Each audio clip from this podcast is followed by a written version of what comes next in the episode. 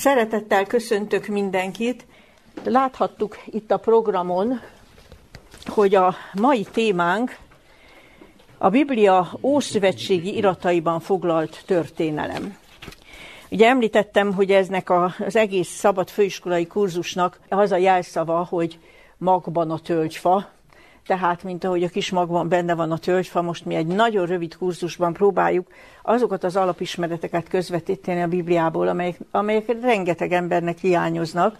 Ugye tesszük ezt a, a reformáció közelgő 500. évfordulója kapcsán is. Na most ez olyan nagy témakör, hogy az Ószövetségben foglalt történelem, hogy hát első látásra úgy tűnik, hogy ez egy lehetetlen vállalkozás, egy óra alatt erről egy összképet adni, de én úgy gondolom, mégis van előnye és haszna ennek. Mondhatnám, az lenne ideális, hogyha sikerülne jól, hogy mintha egy ilyen történelmi térképet vésnénk az emlékezetünkbe, és mikor ezután bármit olvasunk a Bibliából az Ószövetségről, akkor beugrik nekünk, hogy ezt hova is kell tenni, ez melyik történelmi szakasz, de mire, mivel számoljunk. És kezdjük mindjárt akkor azzal, hogy, hogy a Bibliának a legelső 11 fejezete, Mózes első könyve elején, az az egyetemes emberi őstörténettel foglalkozik. Ez azért nagyon izgalmas, mert nincs hozzá hasonló irodalom sehol a világon, ugyanis arra azzal találkozunk ebben a 11 fejezetben, hogy ahová már nem vezet minket semmilyen ókori irodalmi emlék, nincsenek régészeti leletek sem, és igazából időmeghatározó módszerek se vezetnek ilyen mélyre, onnét mégis egy nagyon tömör, de egy folyamatos történeti leírást kapunk erről a bizonyos kezdeti egyetemes őstörténetről. Azért mondja, hogy egyetemes, mert itt még nincs népekre oszlás. Itt az emberiség egy, a nyelve is egy, és ez egy nagyon érdekes dolog, hogy a Biblia ennyire tömören, 11 fejezetben, hogy ad egy folyamatos képet erről az egyetemes emberi őstörténetről. Találó nagyon ez az elnevezés, és mi természetesen csak arra szorítkozhatunk, hogy a legfontosabb határköveknél álljunk meg, illetve azokról mondjunk röviden néhány szót, és ezek a határkövek ebben a, ennek az őstörténetnek az idején a teremtés, a bűneset, a vízözön és az emberiség nyelvekre és nemzetekre oszlása. Ezek azok a nagy határkövek, amikről ebben az első 11 fejezetben szó van. Ugye a, a teremtésről szóló bibliai beszámolóról most csak nagyon röviden fogok szólni, Ugye a teremtésről lesz majd egy külön témánk, mert ebben a rövid 14 részből álló kurzus, kurzusban, ennek a keretén belül még a, a Biblia legfőbb eszméiről is lesz dióhéjban szó, és ezek közül a teremtés a legalapvetőbb. Most csak annyit mondanék, hogy minden esetre az a bibliai teremtés történet, amivel találkozunk Mózes első is, könyve első-második fejezetében, a manapság általánosan bevett és keresztény egyházak részéről is bevett úgynevezett teista evolúció elméletekkel nem, nem, nem összeegyeztethető. Ugyanis itt arról olvasunk, hogy, hogy egy, nem egy fokozatosan kifejlődő világ a kezdet, hanem hogy egy berendezett, világ, ahol mindent Isten tervezett és elkészített, és azt a jelentést olvassuk róla, hogy igen, jó volt. Ez Mózes első könyve, első fejezet, 31. verse. Nem csak azt mondja, hogy jó volt ez a világ, hanem azt mondja, igen, jó.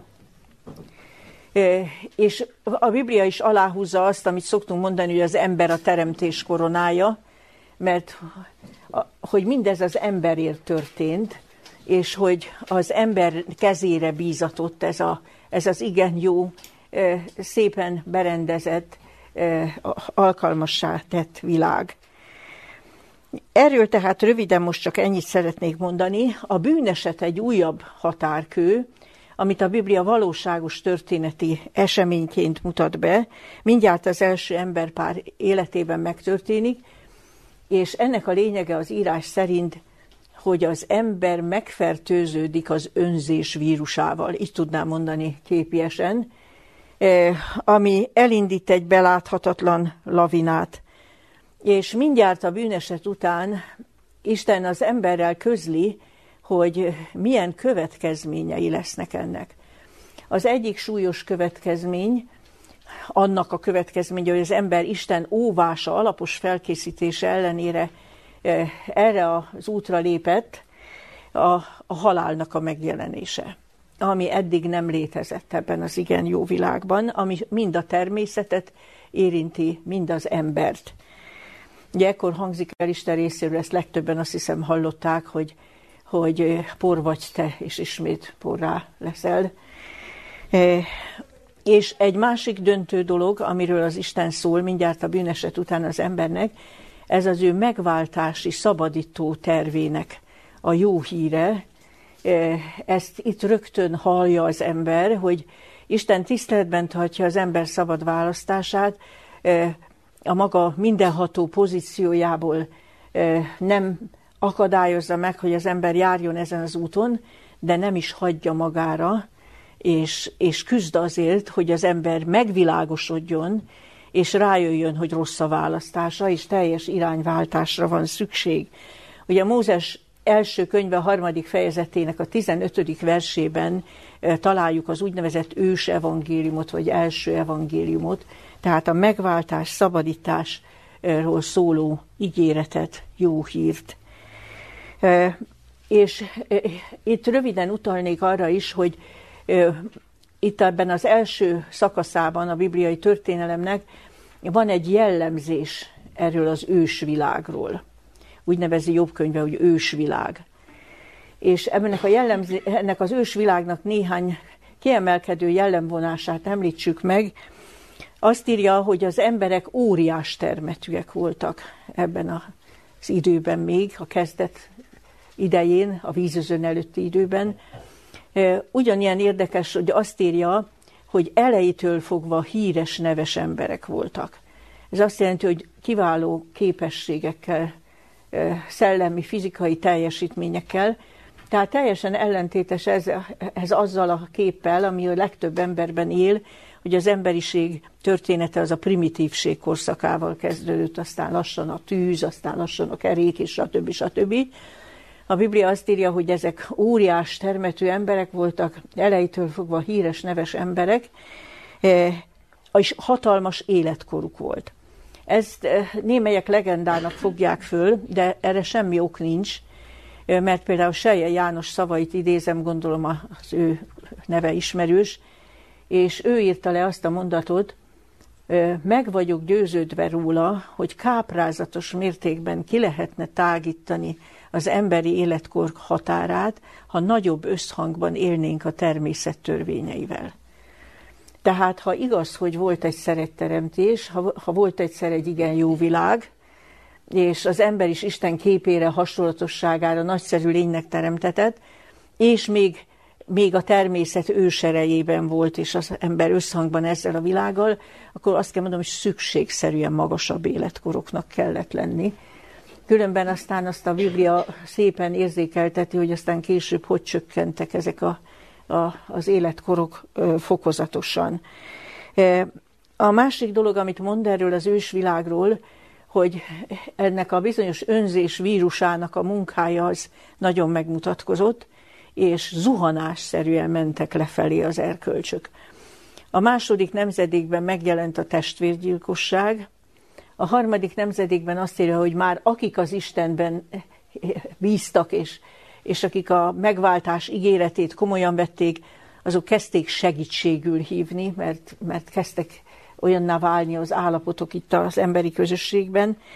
Az ötödik nemzedékben megjelenik a több nejűség és újra a gyilkosság, E, még végül eljutunk a, a, a vízözön korához, az közvetlen megelőző időhöz, és itt hadd olvassak két Biblia verset, Mózes első könyve hatodik fejezetéből, az ötödik verset és a tizenegyediket. Tehát Mózes első könyve hatodik fejezetéből így olvasom az ötödik verset. És látta az Úr, hogy megsokasult az ember gonoszsága a földön, és hogy szíve gondolatának minden alkotása szüntelen csak gonosz. Ez elég félelmetes, de nem kevésbé a tizenegyedik vers. A föld pedig romlott volt Isten előtt, és megtelt a föld erőszakoskodással. Ezt annál is érdekesebb felidézni, mert ugye Jézusnak volt egy nevezetes kijelentése földi életében, amikor kérdezték, hogy milyen jele lesz az ő eljövetelének és a világ végének, akkor azt mondta, hogy amiképpen a Noé napjaiban volt, ugyanúgy lesz. És ez eléggé eszünkbe jut, hogy a telik a föld erőszakoskodással. E, e, tehát ezt olvassuk erről a vízözön, közvetlenül a vízözön előtti világról. És az írás szerint a vízözön idején, amit, amit e, ami egy megrázó, de elkerülhetetlen döntés volt éppen az élet mentése érdekében, Összesen nyolc ember élte túl, Noé és a családja. Ugye úgy olvassuk az írásban, hogy Isten csak Noénak mondta egyes számban, azt mondta, téged találtalak igaznak ebben a nemzetségben, de vele együtt a, a, a családját is, ugye három fiát, feleségeit, feleségeiket és az ő feleségét, együtt megmenti az Isten, gondoskodik róluk, hogy abban a bizonyos bárkában túléljék a, a, a vízözönt, és ugyanúgy, hogy, hogy újra plántáltassanak a, a föld, és ugye állatok és ö, ö, és ból is marad egy-egy pár, vagy, vagy, vagy a, az állatok egy másik csoportjából hét-hét állat, és így az ős világnak, így mondja Jobb könyvében, az ős világnak az alapját is elmosta a víz. Tehát hiába kutatnánk emlékek után, azt mondja, ennek az alapját is elmosta a víz, ezért az ős világét, és tulajdonképpen egy új kezdet indul el a vízözön után. Hozzá kell még tennem, hogy azt is olvassuk a Bibliában, hogy Noét nem egyszerűen Isten megkímélte, hanem azt olvassuk, hogy ő az igazság prédikátora volt, és hogy Isten 120 esztendőt adott annak a nemzedéknek, ami alatt Noé építette a bárkát, és prédikált, és megtérésre készítette őket. Ennél csüggesztőbbet alig tudok elképzelni, hogy 120 évi példaadás, eh, prédikálás következménye is az volt, hogy Isten csak azt tudta mondani, hogy téged találtalak igaznak ebben a nemzetségben, és végül csak összesen nyolc lélek tartatott meg. Na most a, vízözön után óriási változások történtek az írás szerint, megváltozott az éghajlat, megváltozott a földkéregnek az összetétele, mert úgy olvassuk, hogy hegyek emelkedtek föl, völgyek szálltak alá, mintha azt mondja, hogy Isten egy óriási temetést rendezett, a föld alá került sok-sok állati, emberi maradvány, és Isten rendelkezett, hogy most már egyfajta társadalom működjön, és egyfajta igazságszolgáltatás az emberek között, amikor szövetséget kötött Noéval és a családjával, hogy hogyan is miként indítsák újra az életet a földön, és elhangzott újra az utasítás, úgy, úgy mint kezdetben, hogy szaporodjatok, sokasodjatok, töltsétek be a földet. A következő határkő, ez a ö, híres bábeli toronyépítés, erről is valószínűleg ugye hallottunk, úgy lehet következtetni a, az írásból, hogy ez ugye az ötödik nemzedék a vízözön után, az emberek életkora még mindig nagyon magas, nagyon sok utóduk születik, és még azt is el, nem említettem az előbb, hogy a vízözön előtt viszont a Biblia szerint összesen tíz nemzedék élt, de több száz éves életkorral. És ez a bábeli toronyépítésről azt mondja az írás, hogy tulajdonképpen ez egy ilyen emberi magas, magabiztosság, dac és lázadás az Istennel szemben, mert kettőt mondanak, az egyik az, hogy építsünk tornyot, hogy az eget érje, érezhető, hogy biztonságban legyünk egy újabb vízözön esetén, mi ezt kivédjük, megoldjuk. A másik pedig, amit mondanak, hogy hogy és el ne széledjünk, építsünk egy fantasztikus tornyot, és el ne széledjünk a föld színén, ami pont az ellentéte annak, amit, amit Isten mondott, amikor újraindult az egész emberi civilizáció. Itt nagyon érdekes, amit a Biblia ír, aztán a Mózes első könyve tizedik fejezetében, ugye ezt a nevet is biztos hallottuk, hogy Nimród, sokféle legenda fűződik ehhez a néphez, a névhez. A Bibliában is szó van egy bizonyos Nimródról, a Mózes első könyve tizedik fejezetében, akit úgy mutat be, mint az első városépítő és birodalom alapító. Tehát ekkor kezdenek az emberek tömörülni, és ellenállni ennek, hogy szaporodjatok, sokasodjatok, töltsétek be a földet. És egy nagyon érdekes kis részletet szeretnék olvasni, fogalmam sincs róla, ugye nem is lehet, ezt nem lehet kinyomozni, de létezik egy ilyen Justinus világkrónikája, ez a, ez a bizonyos Marcus Junianus Justinus egy korábbi szerzőnek, Pompeius Trógusnak a görögül írt 44 könyvből álló világtörténetéből csinált egy kivonatot. És ezt már latinul írta meg, és ennek a legelején érdekes dolgokat találunk, néhány sort idézek. A történelem kezdetén a népek és nemzetek feletti főhatalom a királyok kezében volt, akiket erre a legfőbb méltóságra nem a nép kegyének hajhászása emelt, hanem a derekak között is megcsodált önmérsékletük. A népeket nem törvények tartották féken, a főemberek döntései mentek törvényszámba. Az országok határai nem terjedtek túl a hazaföldjén.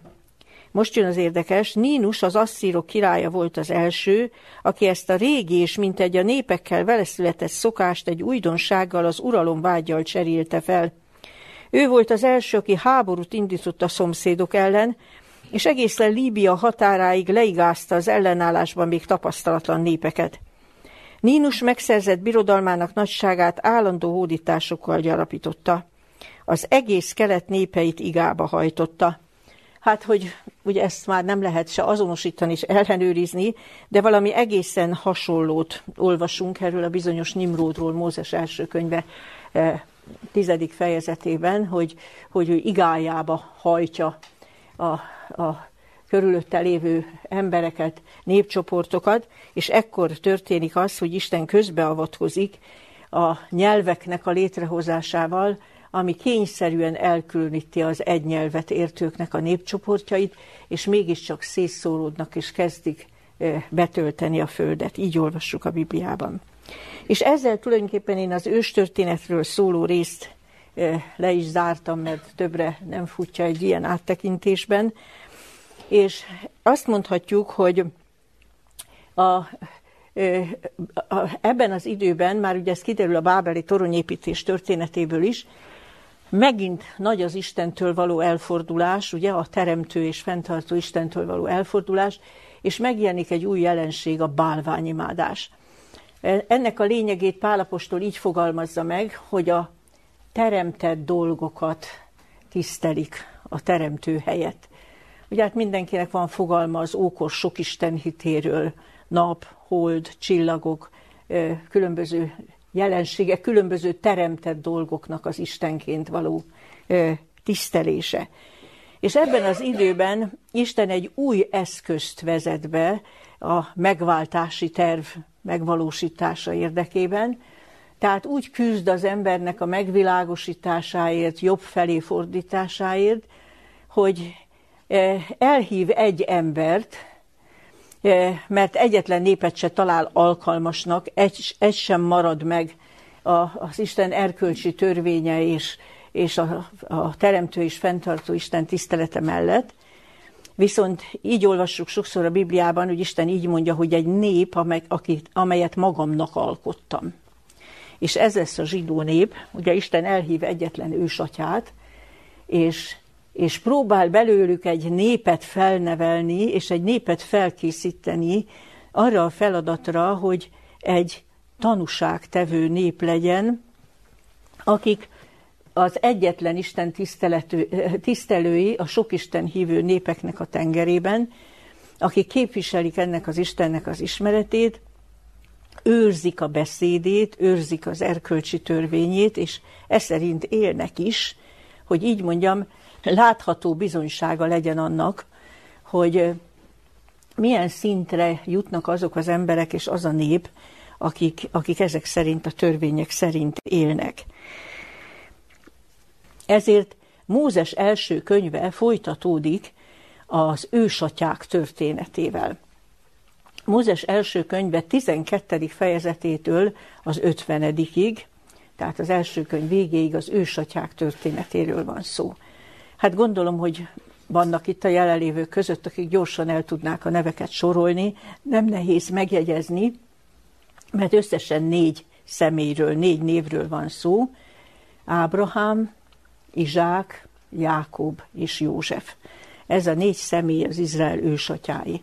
Tehát még egyszer mondom, Ábrahám, Izsák, Jákob és József. Ugye Ábrahámnak Isten három nagy ígéretet ad, és ez nagyon nevezetes és fontos ez a három ígéret, és itt már olyan történelmi szakaszba lépünk, ahol már dátumot mondhatunk, amely már az ókori irodalomból, régészeti emlékekből is rekonstruálható valamelyest, és a Bibliában is van egy ilyen kronológiai támpont, úgyhogy így kimondhatjuk, hogy Ábrahám elhívásának az ideje az időszámításunk kelet 1875. Tehát innét visszaszámítva durván majdnem 4000 esztendő, és Ábrahámnak ugye úgy szól Isten utasítása, hogy hagyd ott a te rokonságodat, egyébként úrvárosa volt a, a hazája, az a Perzsa öböl környéke, ami nagyon érdekes, hogy utólag kiderült, hogy nagyon régészeti feltárások hozták felszínre, hogy egy rendkívül civilizált, fejlett város volt, és Isten elküldi őt, hogy nomádként, vándorként érkezzék Palesztina földjére, és ezt a három ígéretet kapja, hogy, hogy nagy néppé teszi az utódait, nekik adja ezt a területet, és a legszebb ígéret pedig így hangzik, hogy megáldatnak te benned a föld összes nemzetségei. Ugye ennek kettős értelme volt. Egyrészt azt jelentette, hogy ha ők betöltik azt a küldetést, amire Isten elhívta és teremtette őket, akkor minden népnek áldására és javára lesznek. Tehát egyáltalán Ábrahámnak a test szerinti leszármazottai.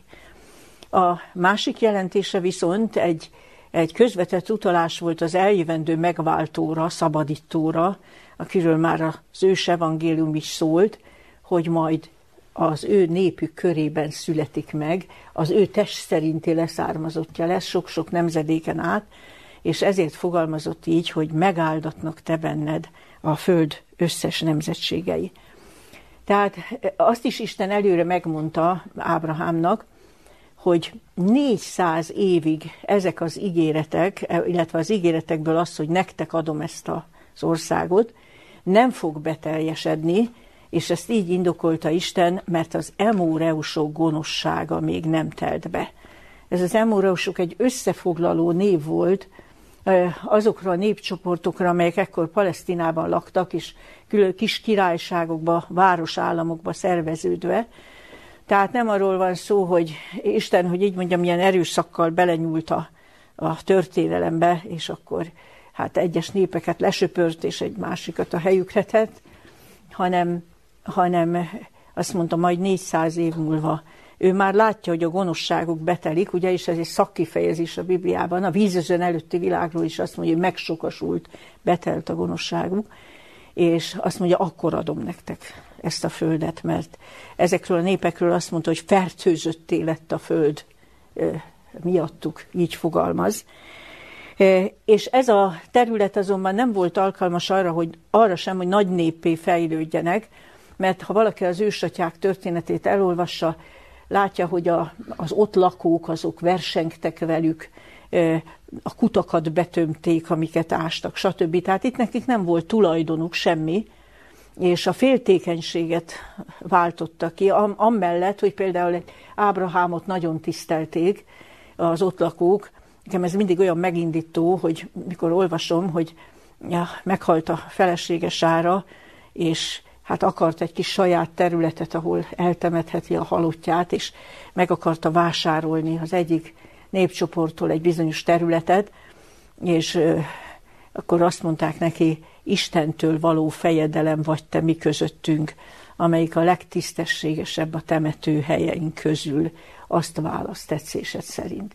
Ugye ez egy óriási elismerés volt az ő egész életpéldáját illetően, de ezzel együtt, ha itt ők sokasodnak, terjeszkednek, ez egy ellenállást és féltékenységet vált ki, és a negyedik ősatya József idején történik az, hogy a gondviselés különböző eseményeket, még rosszakat is jóra fordítva, úgy fordítja a dolgot, hogy egy éhínség idején ugye József apjának, Jákobnak az egész családja, úgy olvassuk, mint egy 70 fő leköltöznek Egyiptomba, a delta vidékre, Gósen földjére, ami egy nagyon termékeny terület, és ugye a Nilus delta vidéke legközelebb van a, a megígért földhöz is, és itt lesznek aztán nagy népé.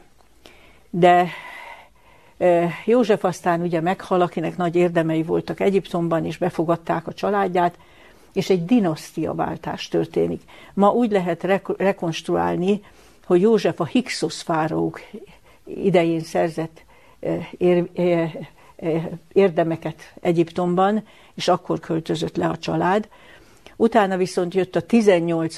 dinasztia, egy nagyon erős egyiptomi dinasztia, és az izraelitákkal szemben fellobban a, a féltékenység. Úgy olvassuk, hogy sokan voltak, úgy tekintettük, hogy betelik az ország velük, és először rabszolgasorba vetik őket, majd egy népírtás kezdődik olyan módon, hogy a, a fiúgyerekeket mind meg kell ölni, a lánygyerekek maradhatnak életbe, hogy ugye így megszüntessék ennek a népnek a létezését. Aztán gondolom, ugye ez gyakorlatilag mindenkinek ismerős ez a név, hogy Mózes. Ugye Mózes lesz a, a, az Istentől rendelt szabadító, aki a gondviselés titokzatos útjai folytán ugye a, az egyiptomiak minden tudományából kiképzést kap, majd mégis az ő elnyomott szenvedő népének a, az élére áll kifejezett isteni megbizatásra, és az ő idején áll, az ő vezetésével történik meg a kivonulás Egyiptomból. Ez a bibliai kronológia szerint, ne csodálkozunk, a más könyvekben nem ezt találjuk, de a bibliai kronológia szerint ez 1445 időszámításunk előtt a kivonulás éve. Tehát ez 15. század, így könnyű megjegyezni, 15. század, és tulajdonképpen ez a nemzetté válásnak a, az ideje. Ugye Isten formálisan szövetséget köt velük az híres sínai hegynél, és a törvényét ö, ismerteti velük, ö, és így, így mondja a megbizatásukat, ha figyelmesen hallgattok az szavamra, akkor lesztek nékem papok birodalma és szent nép, mert enyém az egész föld. Ugye ebben is benne volt az, hogy minden nép javára, hogy áldássá legyen minden nép számára. E, aztán ugye Mózes meghal az ígéret földje határán, e, és aki a honfoglalást ténylegesen megvalósítja, az Józsué.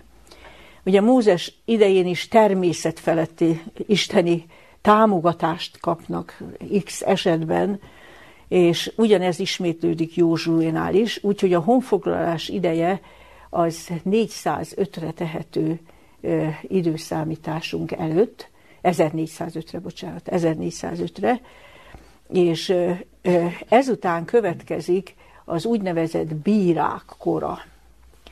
Azért hívják bírák korának, mert bír, bírák álltak Izrael népének az élén Józsu, Józsué után, és úgy mondja a Biblia, hogy, hogy Józsué egész életében még félték az urat, de utána eltanulták a közöttük lévő pogány népeknek a szokásait, isteneiket imádták, és ez egy nagyon viszontagságos, viharos időszak volt. Kérdés volt, hogy egyáltalán megmaradnak ezen a földön, hol az egyik ott maradt nép kerekedett föléjük, hol a másik, és leigázta őket, és nyomorgatta őket. Erre, erről az időszakról egy kis rövid jellemzést szeretnék olvasni a 106. Zsoltárból. Vannak olyan zsoltárok, amelyek eh, egy ilyen tömör eh, összegzés, de még inkább lelki kiértékelést adnak Izrael történetéről. Ilyen a 106. Zsoltár is. És szeretném olvasni a 106. Zsoltárból, a 35. verstől, hogy, hogy mi történt a, a, az Egyiptomból győzelmesen kivonuló, Isten által hatalmasan megsegített izraelitákkal, akik viszont e, megtagadták ebben az időben a, a szövetségnek a rájuk eső részét. Így olvasom a 106. Zsoltárban a 35. verstől. Összelegyedtek a pogányokkal, eltanulták cselekedeteiket.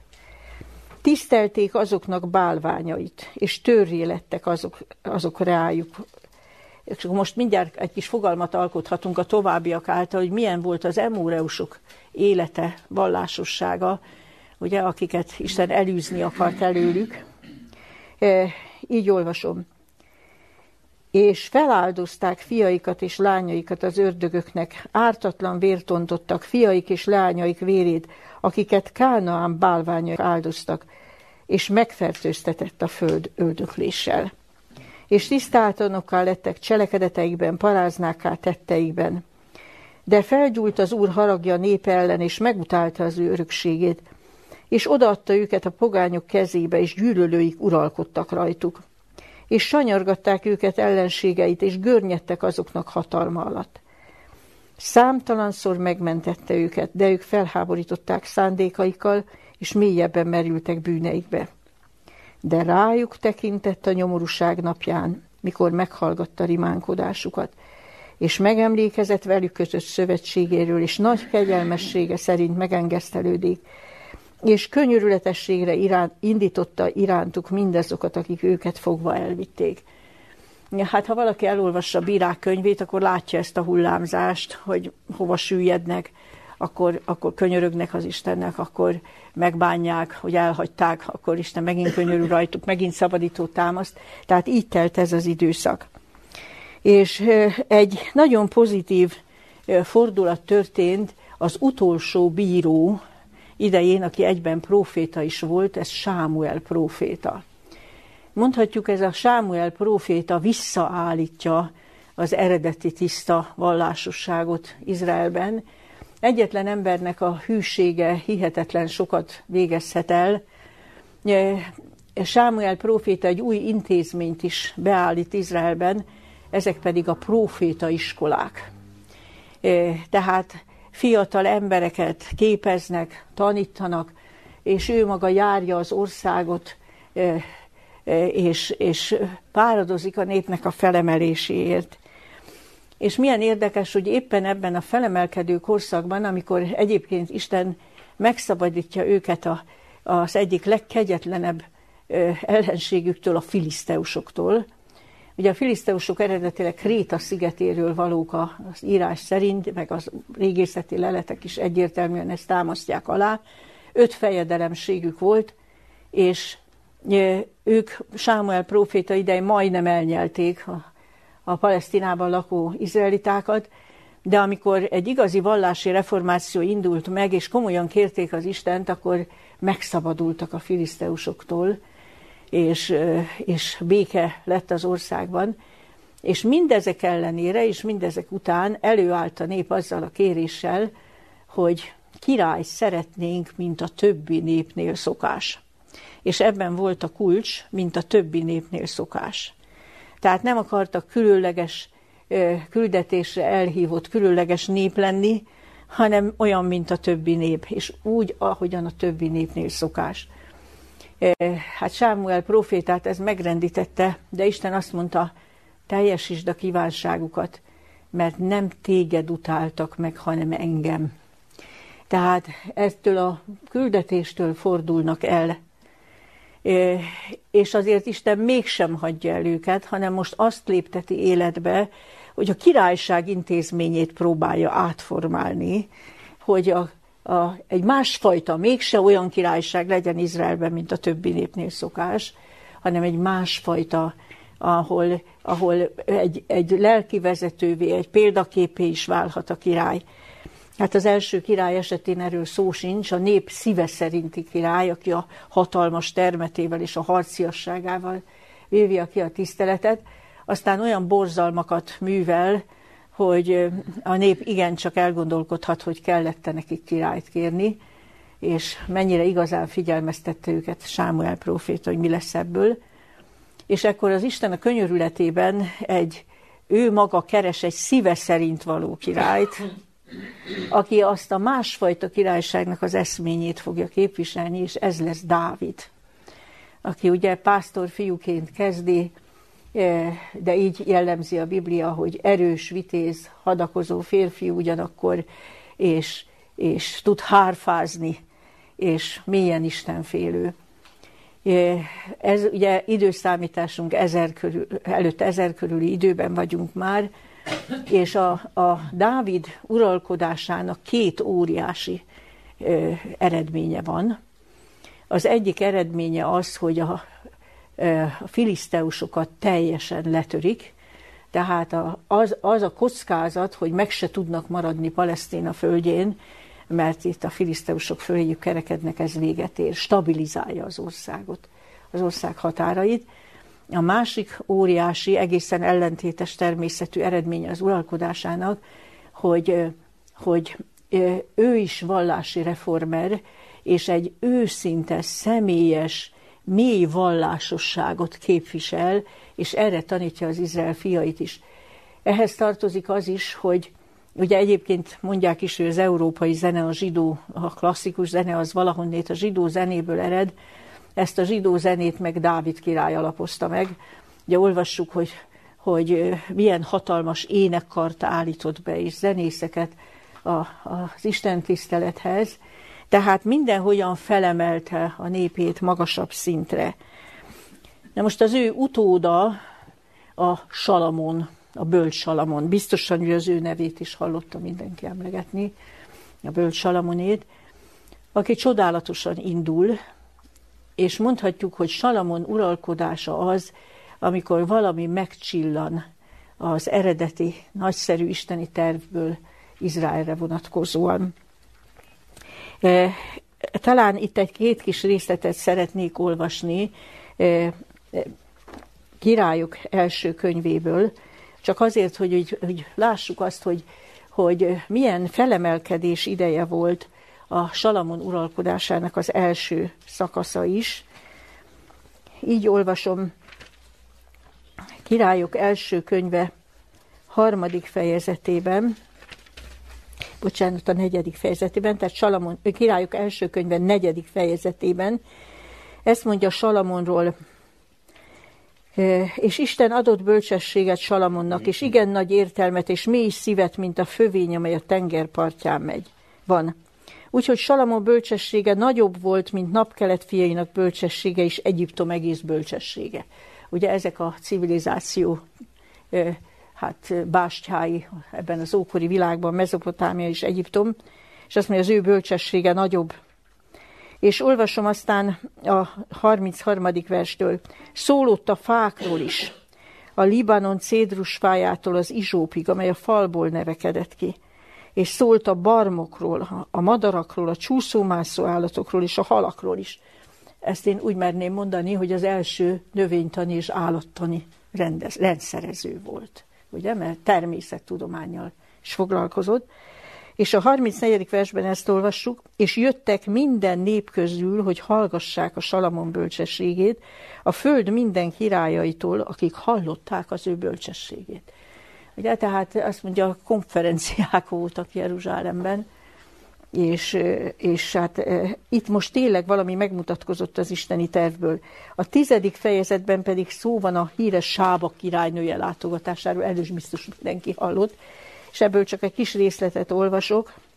Úgy olvasom Királyok első könyve tizedik fejezetében, a negyedik verstől, mikor látta Séba király, tehát tizedik fejezet, Sáma első könyve, tizedik fejezet, negyedik verstől Mikor látta Séba királyni asszonya, Salamon minden bölcsességét, a házat, amelyet épített, az asztalának étkeit, szolgáinak lakásait, szolgái udvarlásának módját, azok öltözeteit, pohárszékeit, és az ő áldozatát, amelyel az úrnak házában áldozott, a lélegzete is elállt. És mondta a királynak, mindig az, amit az én földemben hallottam a te dolgait felől és a te bölcsességedről. De én hinni sem akartam azokat a beszédeket, míg én magam el nem jöttem, és szemeimmel nem láttam. Zsimé nekem a felét sem beszélték el. Te meghaladtad bölcsességgel és jósággal a hírt, amelyet hallottam felőled. Ugye ezek gyönyörű, szép részletek a Bibliában, és sok mindent elárulnak. És itt történik egy tragédia, és tényleg nem is tudja az ember felmérni, hogy mi minden fordul meg egy embernek a magatartásán. Minél magasabb pozícióban van, és minél nagyobb a befolyása, annál inkább hihetetlen sok dolog fordul meg.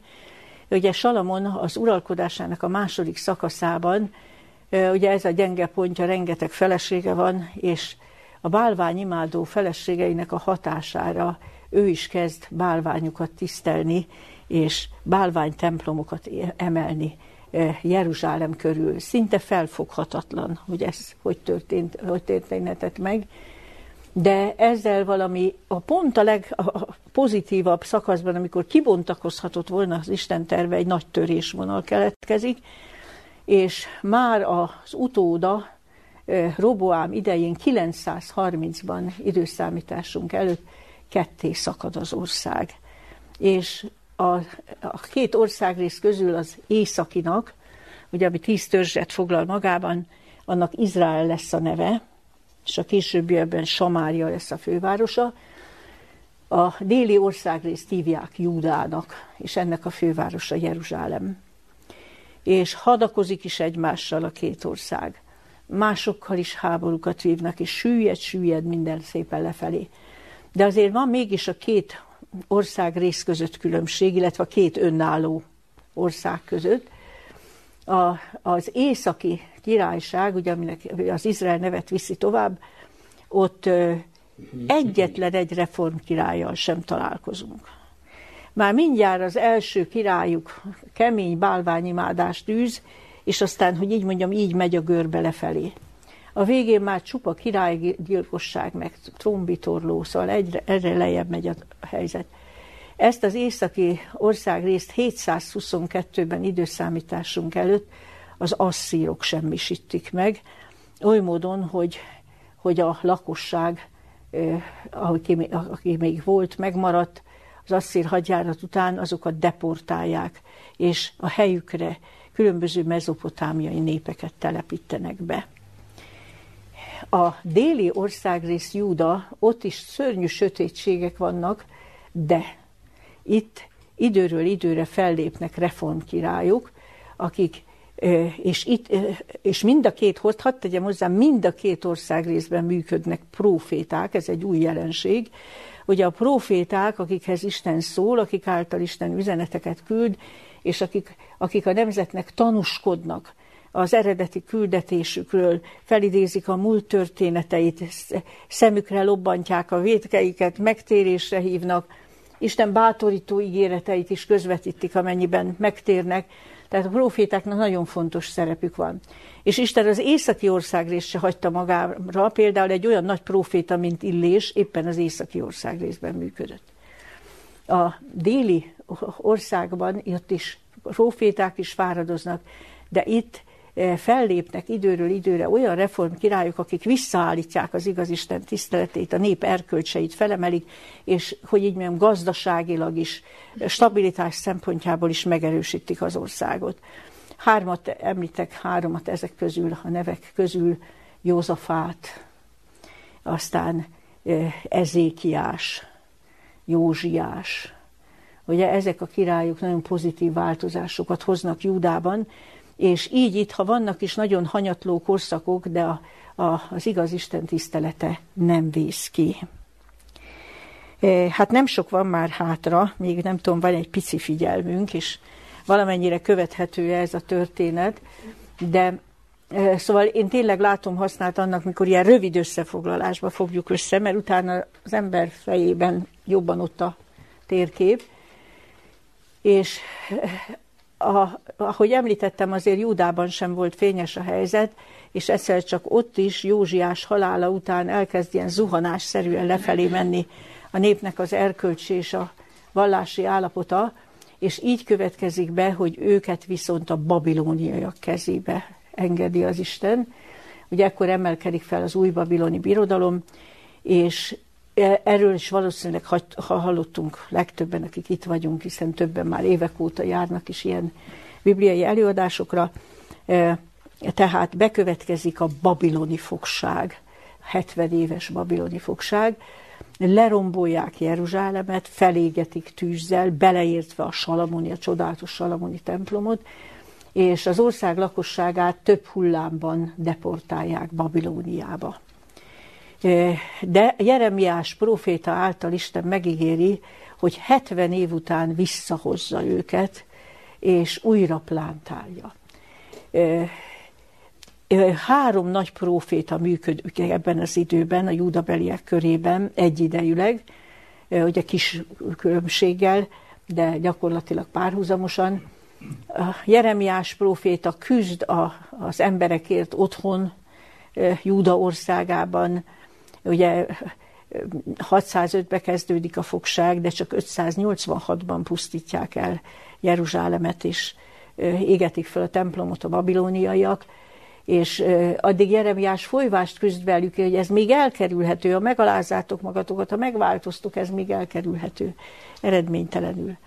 Aztán egy másik proféta, Ezékiel, ő a Babilóniába horszolt foglyok körében munkálkodik, és, és őket, ővelük érteti meg, hogy miért történt mint ez, és, és milyen változásra van szükség az életükben. A kornak a harmadik nagy profétája, Dániel, pedig a babiloni udvarban működik. Ott a fogoly népének a, a védelmezője, és úgy így mondjam, királyok megtérítője, tehát eh, ez a három nagy próféta egyéniség ebben a kritikus történelmi időben Isten te, megváltási tervének a, a megvalósítója és az előrevívője. És ugye, ha mindenki belegondol, hogy 70 év mennyi idő, nem tudom, ugye Magyarországról rengetegen szóródtak szét a világba, és hát lehet mondjuk fogalmat alkotni, hogy a 70 év után mondjuk Amerikába kivándoroltak gyerekei visszajönnének-e Magyarországra. és rögtön szeretném mondani, hogy új, az új babiloni birodalom nagyon magas civilizációval rendelkezett, és Júda földje pedig puszta kopárság volt és romok.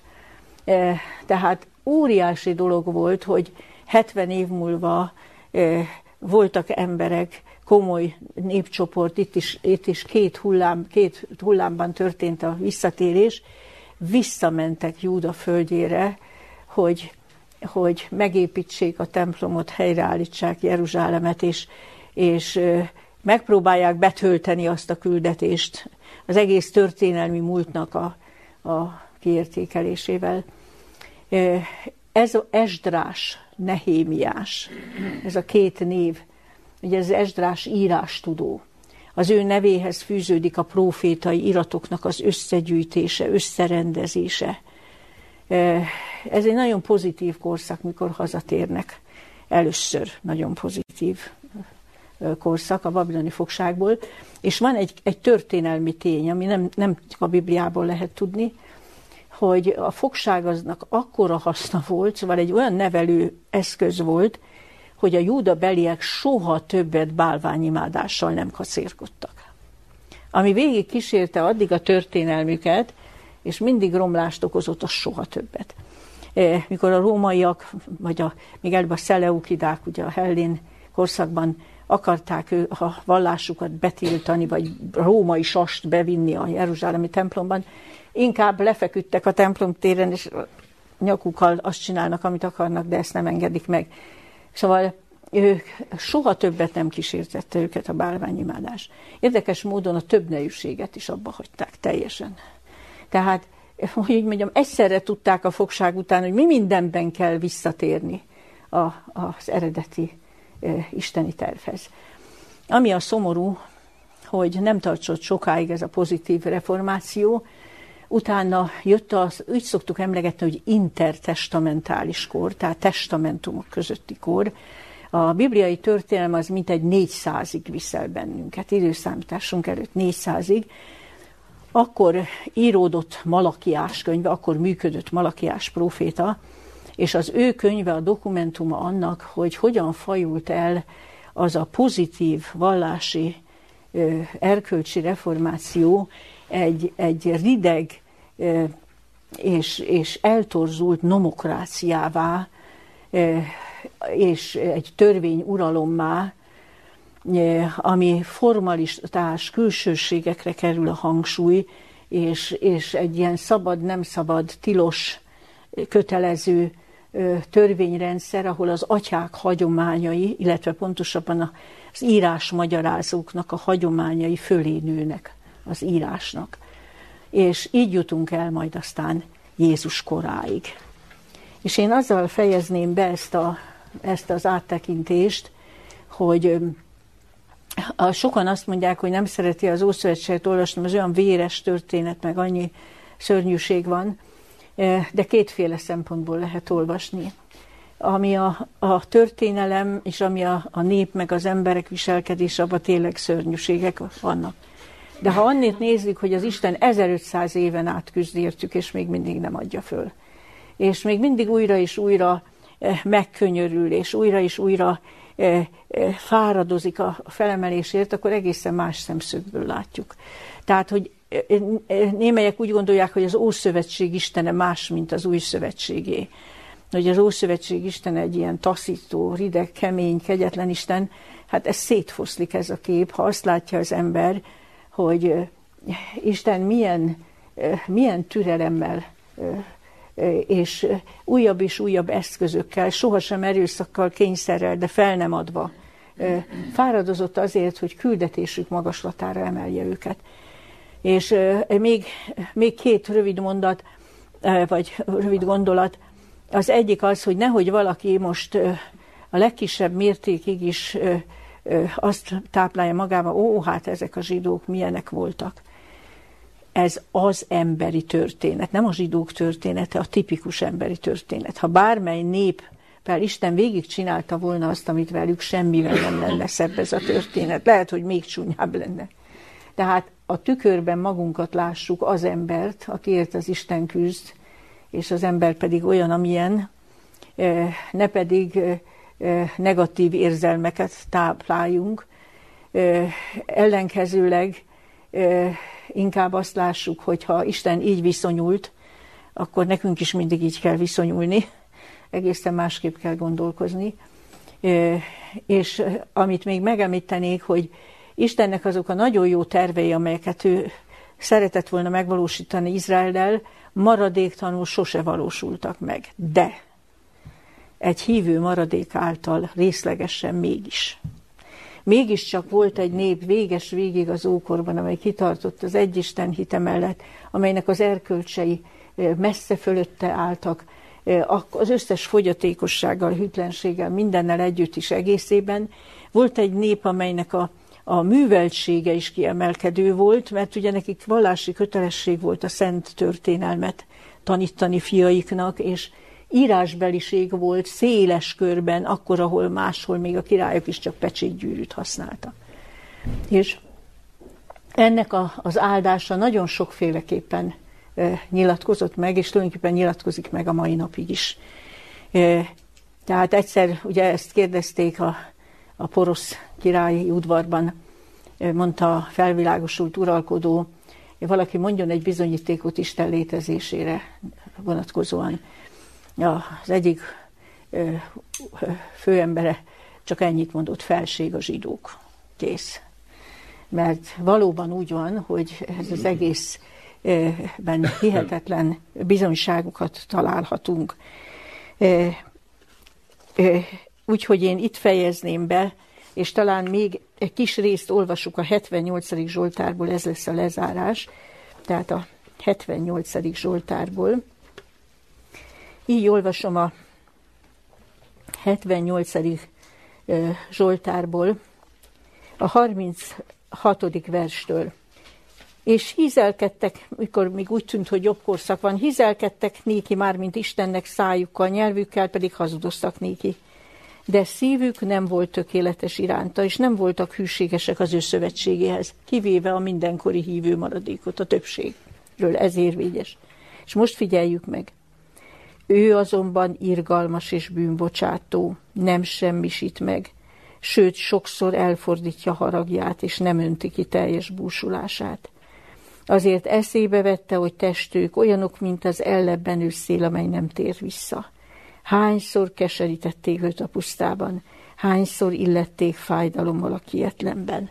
Nagyon érdekes, és azt mondja, mégis újra és újra megkönyörül, és tovább küzd értük. Hát köszönöm szépen a figyelmet.